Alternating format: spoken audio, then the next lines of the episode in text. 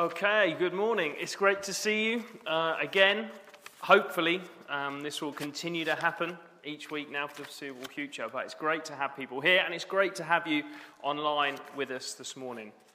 As you can see, we've been decorating for Christmas this week. I say we, I haven't been decorating. Beth, um, Beth Tulsi and her, her ladies have done the stage for us this week, which looks fantastic. So we're very thankful for that. Okay, we're going we're gonna have our Bible reading now. Neil's going to come and read that for us. And actually, why don't we stand together while Neil reads it? It's for two reasons. One is because we've been sitting and we don't get a chance to stand at the moment. So why don't we stand? And secondly, the Word of God has power and it has reverence, and we want to we want to honour that this morning. So Neil's going to come and do our Bible reading, and then James is going to come and preach. The reading this morning is from the book of Luke, chapter 2 and starting at verses 8 through to 20. So that's Luke chapter 2, starting at verse 8. And in the same region there were shepherds out in the field, keeping watch over their flock by night. And an angel of the Lord appeared to them, and the glory of the Lord shone around them, and they were filled with great fear. And the angel said to them, Fear not. For behold, I bring you good news of great joy that'll be for all the people. For unto you is born this day in the city of David a Saviour who is Christ the Lord. And this will be a sign for you. You will find a baby wrapped in swaddling cloths and lying in a manger. And suddenly there was with the angel a multitude of heavenly host, praising God and saying, Glory to God in the highest, and on earth peace amongst those whom he is pleased. When the angels went away from them into heaven, the shepherds said to one another, Let us go over to Bethlehem and see this thing that has happened, which the Lord has made known to us. And they went with haste and found Mary and Joseph and the baby lying in a manger.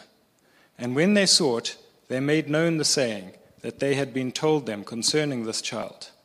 And all who heard it wondered at what the shepherds told them. But Mary treasured up all these things, pondering them in her heart. And the shepherds returned, glorifying and praising God for all they had heard and seen, as it had been told them. Great stuff. Thank you, Neil. Thank you. It's good to see you, everyone. Good to have you here. And everyone online, it's good to see if you're joining us for the first time.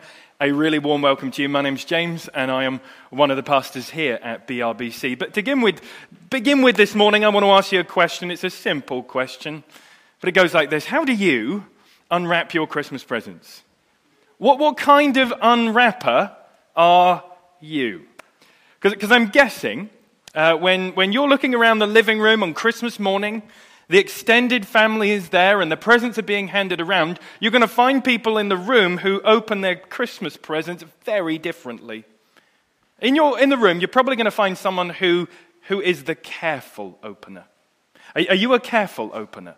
You, you know those people? They have the present and they, very, very carefully. I mean, you want to give it some tweezers maybe, but just peel back the sellotape, making sure that the design of the paper doesn't come off on the sellotape. And they look like they're saving the paper, but they never do. It never gets reused. Are you a careful opener? Or are you a wild opener? You know, never really got past the three year old stage. You know, when you go for opening of the presents, there is paper flying everywhere. You can't wait to get to the gift. Are, are you a wild opener? Or, or are you a peeker? You know, peekers, you know what they do? They open one end of the present and then stare down the end of it. Are you one of them? Oh, that looks like a CD. Oh, no, no, pages. It's going to be a book. Or, ah, oh, socks again. Fantastic. Are you a peeker? Are you one of them? Or, or are you a waiter? You know the waiters? They're the people who hand them the present and they just sit there and just soak up the moment because it only comes around once a year. Yes, I've got the present. I'm going to just wait for a moment or two and enjoy this and try and make it last as long as I can. Or are you a piler? You know, the pilers, they normally sit at the end of the sofa, don't they? And, and they're right near the arm of, arm of the sofa, and they will pile their presents. And when it's all done, they will survey the mountain of presents that they have and kind of take a little bit of delight in that. Are you a piler? Or, or are you one of those nice, sacrificial, selfless people, lastly, a deliverer? You know what a deliverer does? They're, they're the really kind people in the living room who go up to the Christmas tree, they'll get on their knees beside the Christmas tree, look at the tags nice and carefully, and go and deliver the presents to everyone in the room. Are you a deliverer?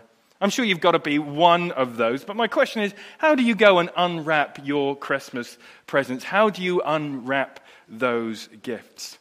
Now, now, this Advent season, we are thinking about the opening of a gift. But not just any old gift, of course, the greatest gift that has ever been given Jesus Christ.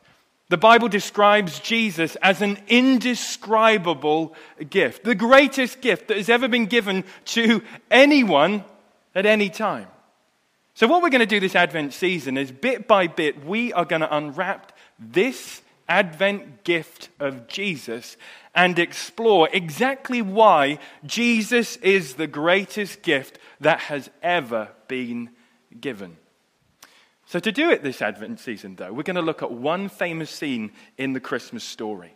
You know it well, and we sing about it. It's that serene nighttime landscape, this arid place, and there are some shepherds watching their sheep, doing their job, and this serene midnight silence that the shepherds are enjoying is broken. It's shattered. They are startled in fear because an angel comes to bring some good news. Now, in this scene, though, we get some ideas given from the angel as to why Jesus and his arrival is such good news. What we find in this scene is the angel, in the interaction with the shepherds, details some things as to why Jesus is the linchpin of history. We find out from the angel that, that this good news of Jesus is great joy. We find out he's a city, uh, a city, a savior born in the city of David. Uh, and, and then we find that this savior also brings peace. So peace, a savior, sorry, joy, a savior who brings peace. And so each week up until Christmas, I want to look at one of these. And so this week, I want to look at joy, that elusive emotion, or maybe something we experience more often in our lives. But I want to think about joy. Now, before we dive in, we need to talk about this last year, I think, and how, in many ways, this last year has been utterly joyless for a lot of us. That from March onwards, our lives have been completely disconnected. We felt despondent. It's been a struggle. Our normal routines and the things we enjoy in life have been taken from us or completely upended. We could say this last year we have struggled to find joy. It's been a difficult one. And I recognize that, and I felt that. I know what it's been like this year. I think we all have, to one degree or another, found joy difficult to reach these last few months. But, but my hope this morning, as, as we consider and as we dig into just this initial part of what the first angel says, uh, my, my hope and my prayer is that we would find something of that joy in the good news of Jesus, that joy wouldn't be so far out of our reach, and maybe we would experience a renewal of the good, good news of Jesus and the joy he brings in our lives this morning. So let's think about joy. And this morning, I want to organize this into three key questions. I want to ask a what question, I want to ask a why question, and then I want to ask a how question. The what question What is joy? Let's define it, because if we don't know what joy is, we're not going to understand what the angel means. What is joy? Our why question Why is the good news of Jesus cause for great joy? I mean, why? Why? What does the angel have to say? Why should we be joyful at this good news? And then the how question How does this land in my life? This good news of great joy, how does this good news meet me today? How can I find joy in Jesus? So let's have a look at the first one of these questions What is joy. What is joy? Now let's pore over again. Luke chapter 2 and verse 10, we get this initial statement from the, the angel here Fear not, for behold, I bring you good news of great joy that will be for all people. So the, the, the angel begins by saying, Fear not. We know this is completely understandable. The shepherds are completely startled, and their silence has been shattered. Of course, the angel is going to have to say, Fear not. Uh, but the angel says right here, Because I have got some good news. Now, what's good news? Good news is a declaration, good news is an announcement. Good news is something to proclaim. And the angel says, I've got something to proclaim. But what it is I have to say to you, the angel says, will bring great joy. Okay, what is joy? Here's the definition I'm going to work with this morning. Here's what joy is joy, before I give you the definition, you've got to know joy is an emotion. We often miss this. And I'm going to explain this in a moment. But joy is, is something that we feel, and joy is something that we show. So, so it is an emotional response. So here's the definition joy is a happy, delighted, pleased, emotional response to something good or something welcome that has come our way. That's what joy is. I'll say that again. I think that's really important for us to get that. Joy is a happy, pleased, delighted, emotional response to something good or something welcome that has come our way. It's when a benefit comes our way and we feel that deep seated happiness and we show that happiness that we feel that something good that has come our way.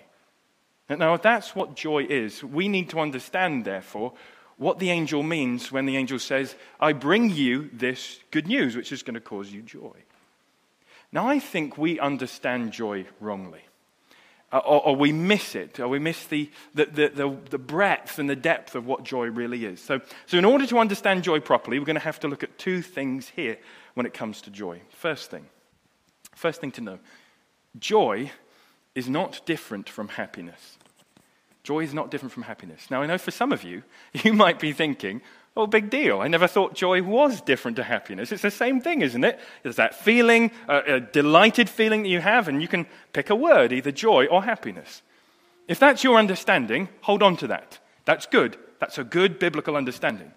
But the thing is, a lot of us have been taught, and, and, and I think I have absorbed this teaching, and I think I've even encouraged people in this. Maybe I've even told people from here that joy and happiness are different.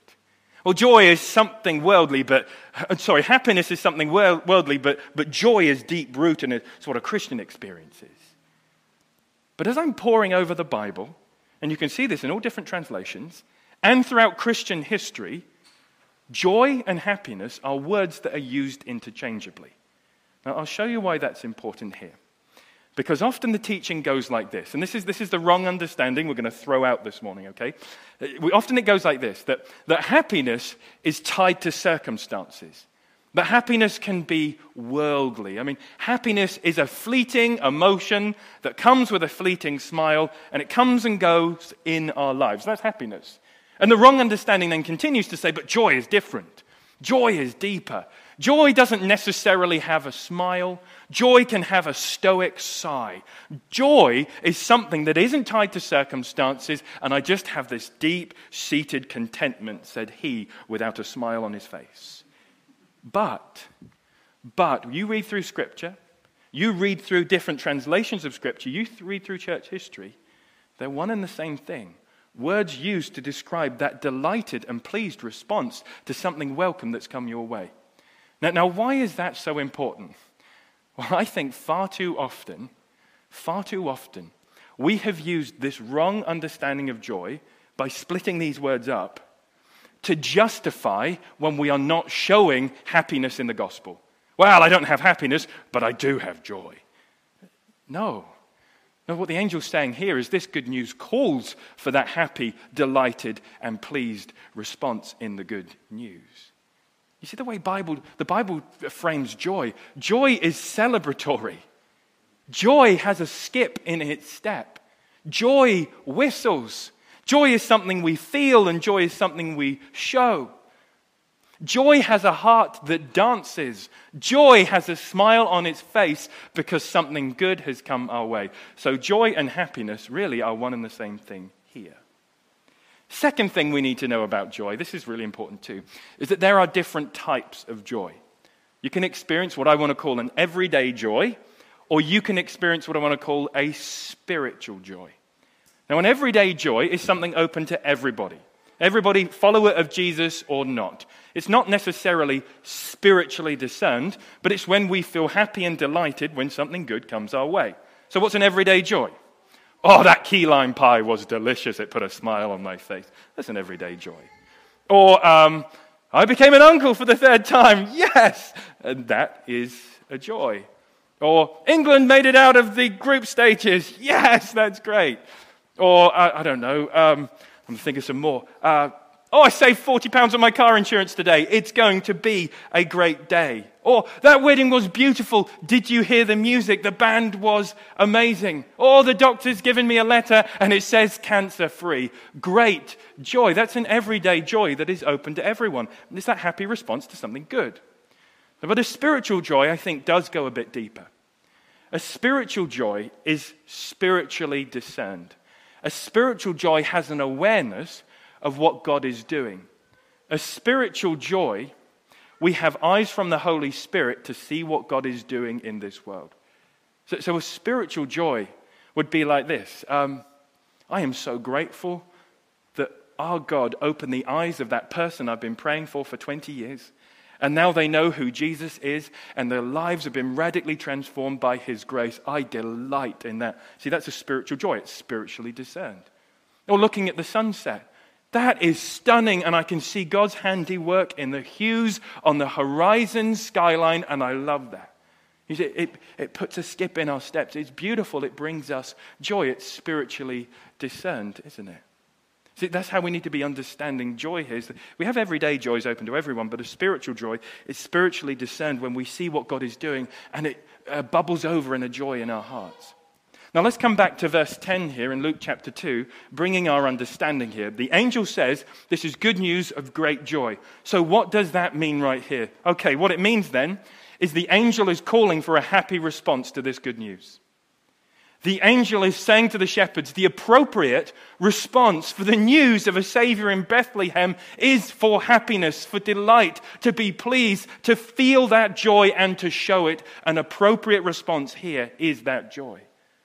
But this is also a spiritual joy. It's for those who have the indwelling of the Holy Spirit to be able to see this isn't just a made up story from 2,000 years ago. This is good news for me today, and I am delighting in that truth. You see, right here, this is a cause for great joy. Okay, that's our what question, understanding joy a bit more. But now our why question. Why is this good news a cause for great joy? Before I get into this, I, I do have to go over where I've already been. I do understand that joy can feel a million miles away from some of us. And after the year that we've had, and perhaps even the things that we have been through recently, joy feels a long way from our grasp. And we wish it was closer. This year has been hard. And when we talk about joy, maybe we feel even more ground down and we start thinking to ourselves, I, I can't do with joy. I've got to deal with the problems of today. So when we talk about joy, my hope then, if that's where you are, my hope is that you will see from this, in the why question and the how question, is, is that the good news of Jesus does bring us joy that maybe you'll find that seed of joy is planted in your heart this morning and it begins to grow more and more throughout the Christmas season. And that the joy that felt a million miles away might be a few steps closer to you today. So let's ask our why question. Why is this good news a cause for great joy? Let me give you three things. Firstly, that God's silence was broken. This is good news. His silence was broken. Now, now Israel hadn't had a word from God for 400 years until this point. No word from a prophet, no page from scripture, no voice from heaven. God hadn't said a word. So, what happens on this hillside is yes, the shepherd's silence is completely shattered. But so too is the silence from heaven for the entire nation and indeed the world. God's silence is broken to the shepherds, God's silence is broken to the world. And this is good news of great joy. Now, we have silences in our own lives, don't we? We know what silence feels like. Silences all over the place. We have awkward silences. You can find those in a home group, can't you? you can find an awkward silence. Always for me in the doctor's waiting room, I try and strike up a conversation, but nobody seems to respond. That can be really awkward sometimes. Uh, or you can have a relaxing silence after the kids go to bed. Ah. Or, or, after the, the extended family have left and gone home, the raving hordes have left, and you can put your house back together. That's a relaxing silence, isn't it? Or you can have a hopeful silence, the hush that comes over a crowd just before the penalty kick is about to be taken. But then there's the worst kind of silence, a, a deafening silence. Deafening silence. That's when you feel incredibly lonely and you need somebody to speak into the pain. You need somebody to say something when you don't know what to say. Sometimes when we're ground down by our own guilt and shame, it drives us to a place of knowing that silence. It feels deafening because you need a word, but there is no word for you.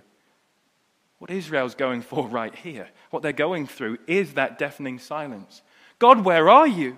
You said we were your people. You made a covenant with us, and you were supposed to send a Savior, but there hasn't been a word for four centuries now. Can you imagine what it would have been like to be one of those generations that were born in the 400 years? No word from God. But right now, the breaking of the silence on this hillside, that shows us right here that God's silence is broken. God has spoken in history. There is good news. He is on the move, and there is salvation for his people in this Savior that's born in the city of David. Can you see this is cause for great joy because God's silence is broken? The second reason for great joy right here. What's the second reason for great joy? Is that there is a Savior in Bethlehem. Have a look at this, this verse 11 where the angel carries on from this. For this will be for all peoples, for unto you, born this day in the city of David, a Savior who is Christ the Lord. A Savior is born in Bethlehem. Second reason for great joy. They're like, okay, well, how is this news of a Savior something that will produce joy within me when I see it? How, how's that supposed to work? Well, we can find joy in knowing Jesus as our Savior when we understand what a Savior does. A Savior saves us from something. That's what a Savior does. All right, well, Jesus is our Savior. What has He saved us from then? Well, the answer is Jesus has saved us from our sin. He saved us from the consequences of our sin. He saved us from hell and the wrath of God. And Jesus has saved us to himself and has provided for us an eternal life and an unshakable hope. So, in understanding the joy of a Savior, we have to understand fully what we've been saved from and what we are saved to by this Savior. Do you see that? Uh, the amount of joy we experience in Jesus completely correlates with understanding how far fallen we are and how much Jesus has done to save us. You want joy in Jesus, understand how deep your sin goes, but also understand how much Jesus has done. It's something we neglect, don't we? It's hard to admit the reality of our own sin. I mean, sin goes wider than we ever imagined. Know, very often we like to say that the problem of sin is out there. You know, the problem in this world is with the corrupt governments. It's the systems. The problem is with my neighbor. If they would just shut up for a moment. The problem is that person at work. Oh, oh no, no. The problem is that person who hurt me 15 years ago. No, the problem is that family member who just can't get it right. You know, for us, for often for us, uh, the, the, problem is out there in the world. But the, the scriptures point us to the problem being inside of us too. The, the sin is not just corrupted every facet of our world, it's also every fiber of our own hearts. Sin runs through every single human heart, too. So it's, it's wider than we think, but sin is also deeper than we realize. Now, sometimes we think we are the answer to our own problems, that we can save ourselves, or we turn to something in this world that bears the promise of salvation but never wins.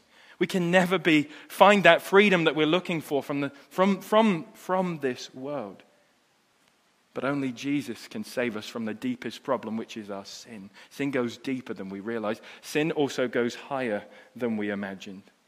Your sin splits us, it fractures us, it separates us from our God. Our God is entirely holy. He is completely perfect. He is utterly just. He is totally pure in all of his ways, and he cannot stand sin. And so that means there's a fractured relationship between he and us. But here's some good news. Are you ready? There is a Savior who came to live the life that we could never live, die the death we deserved, and rise to new life. Do you see this? Sin is bigger than we imagined, but we also are more loved than we ever realized.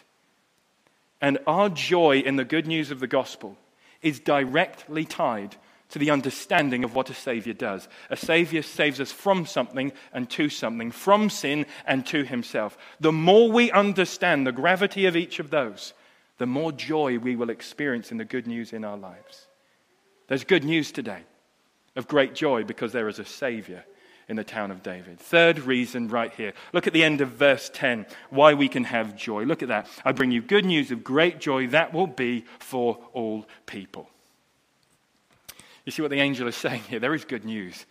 And this good news is for anyone who will come. Good news for anyone who will come. The doors are wide open. Come and receive his grace.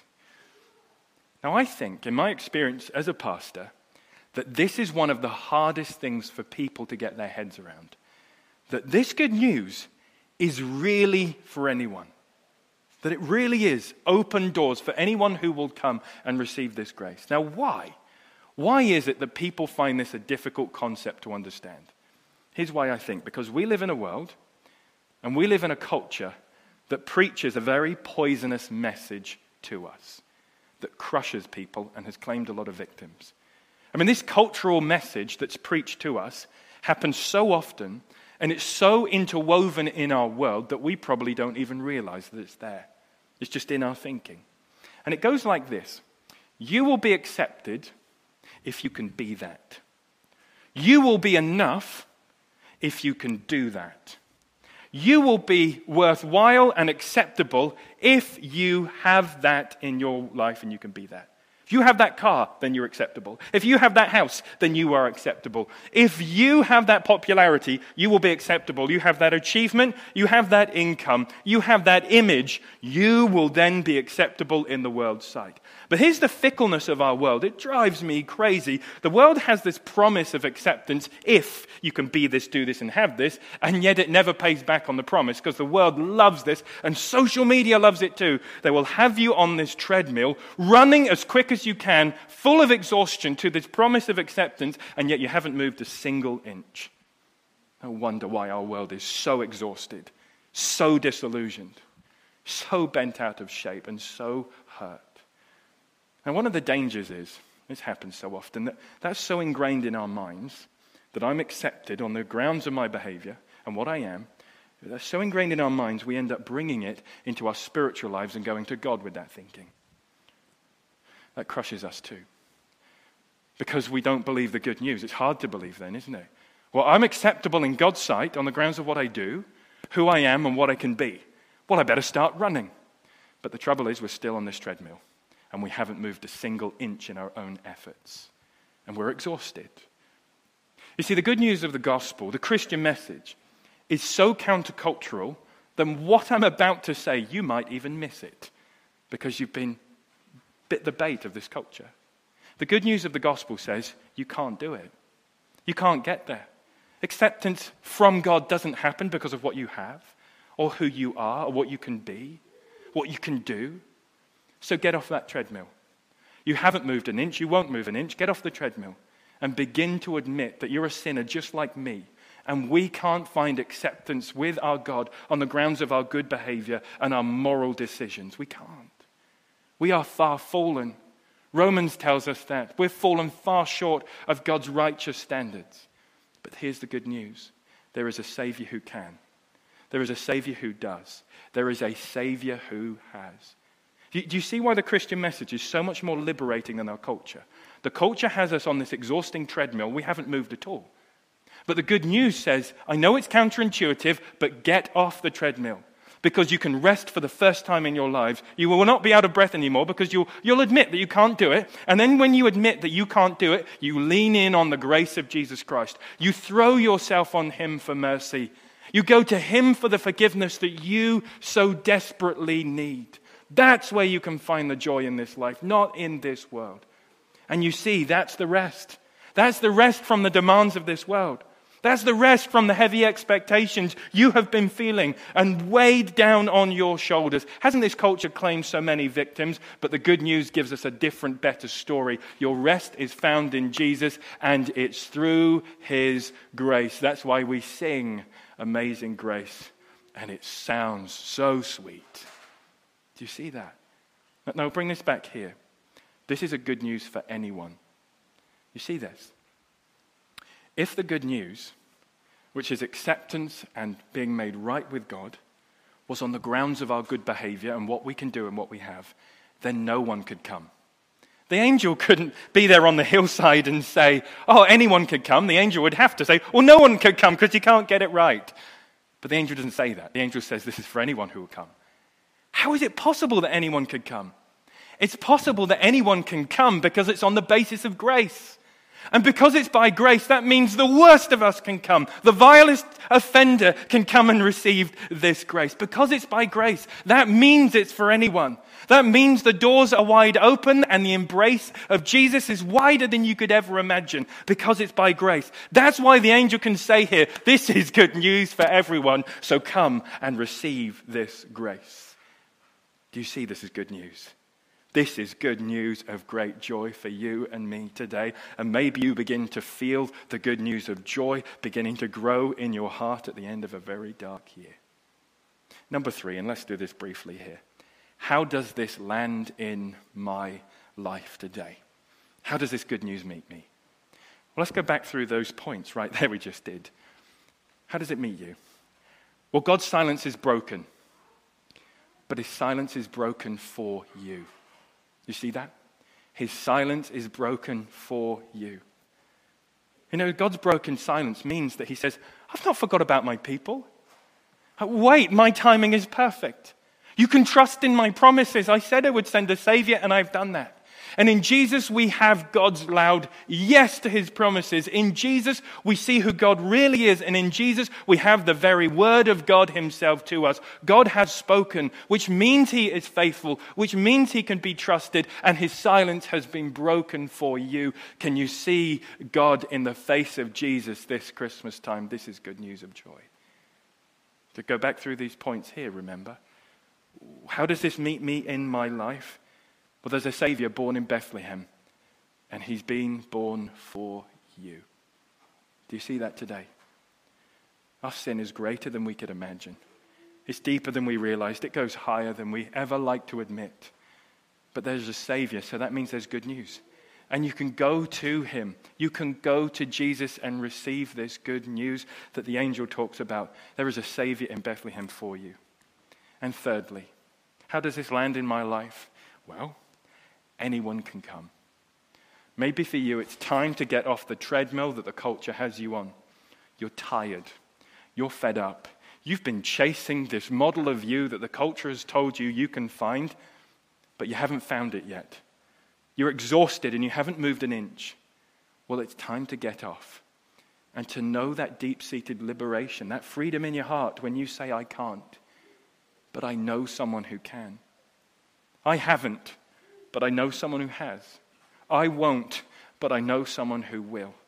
And I'm leaning in on the grace of Jesus today. That's exactly where this meets you. Now, we've had a long and miserable year, haven't we? It's been really hard for a lot of us at many turns over the last little while. Exhaustion, joylessness. Where can we find happiness when we're so disconnected in our lives? But today, what we've seen from the proclamation of the angel is that there is good news of great joy. And this great joy is for us. So may we be a kind of people who not only feel, but show the happy, delighted response when we know the good news of Jesus. Let's pray together, shall we? And then the band are going to play. Let's pray. Heavenly Father, we thank you for the gift, the unmatchable, indescribable gift of Jesus this Christmas time. We are full of thanks and we are full of joy. Father, we know it's been a rough last little while. Joylessness has been our portion in many ways. But we pray you would replace that with the joy of the good news. That this morning you would plant the seeds of joy within our lives. as we recognize, as we know and experience the good news of Jesus today. Father, fill us with joy, a joy that we feel, a joy that we show, a joy that transforms our lives from the inside out. Make us a people who are characterized by the great joy that the angel announces. Help us see this. Help us to see this, experience it, and know it. We're praying in Jesus' name. Amen. Well, it's been great to be together this morning, and great for those of you at home joining us. Thanks for coming along. As we go, may we be the kind of people who know this good news that the angel talks about. So much so, we will feel and we will show the great joy of Jesus. Go in peace, saints.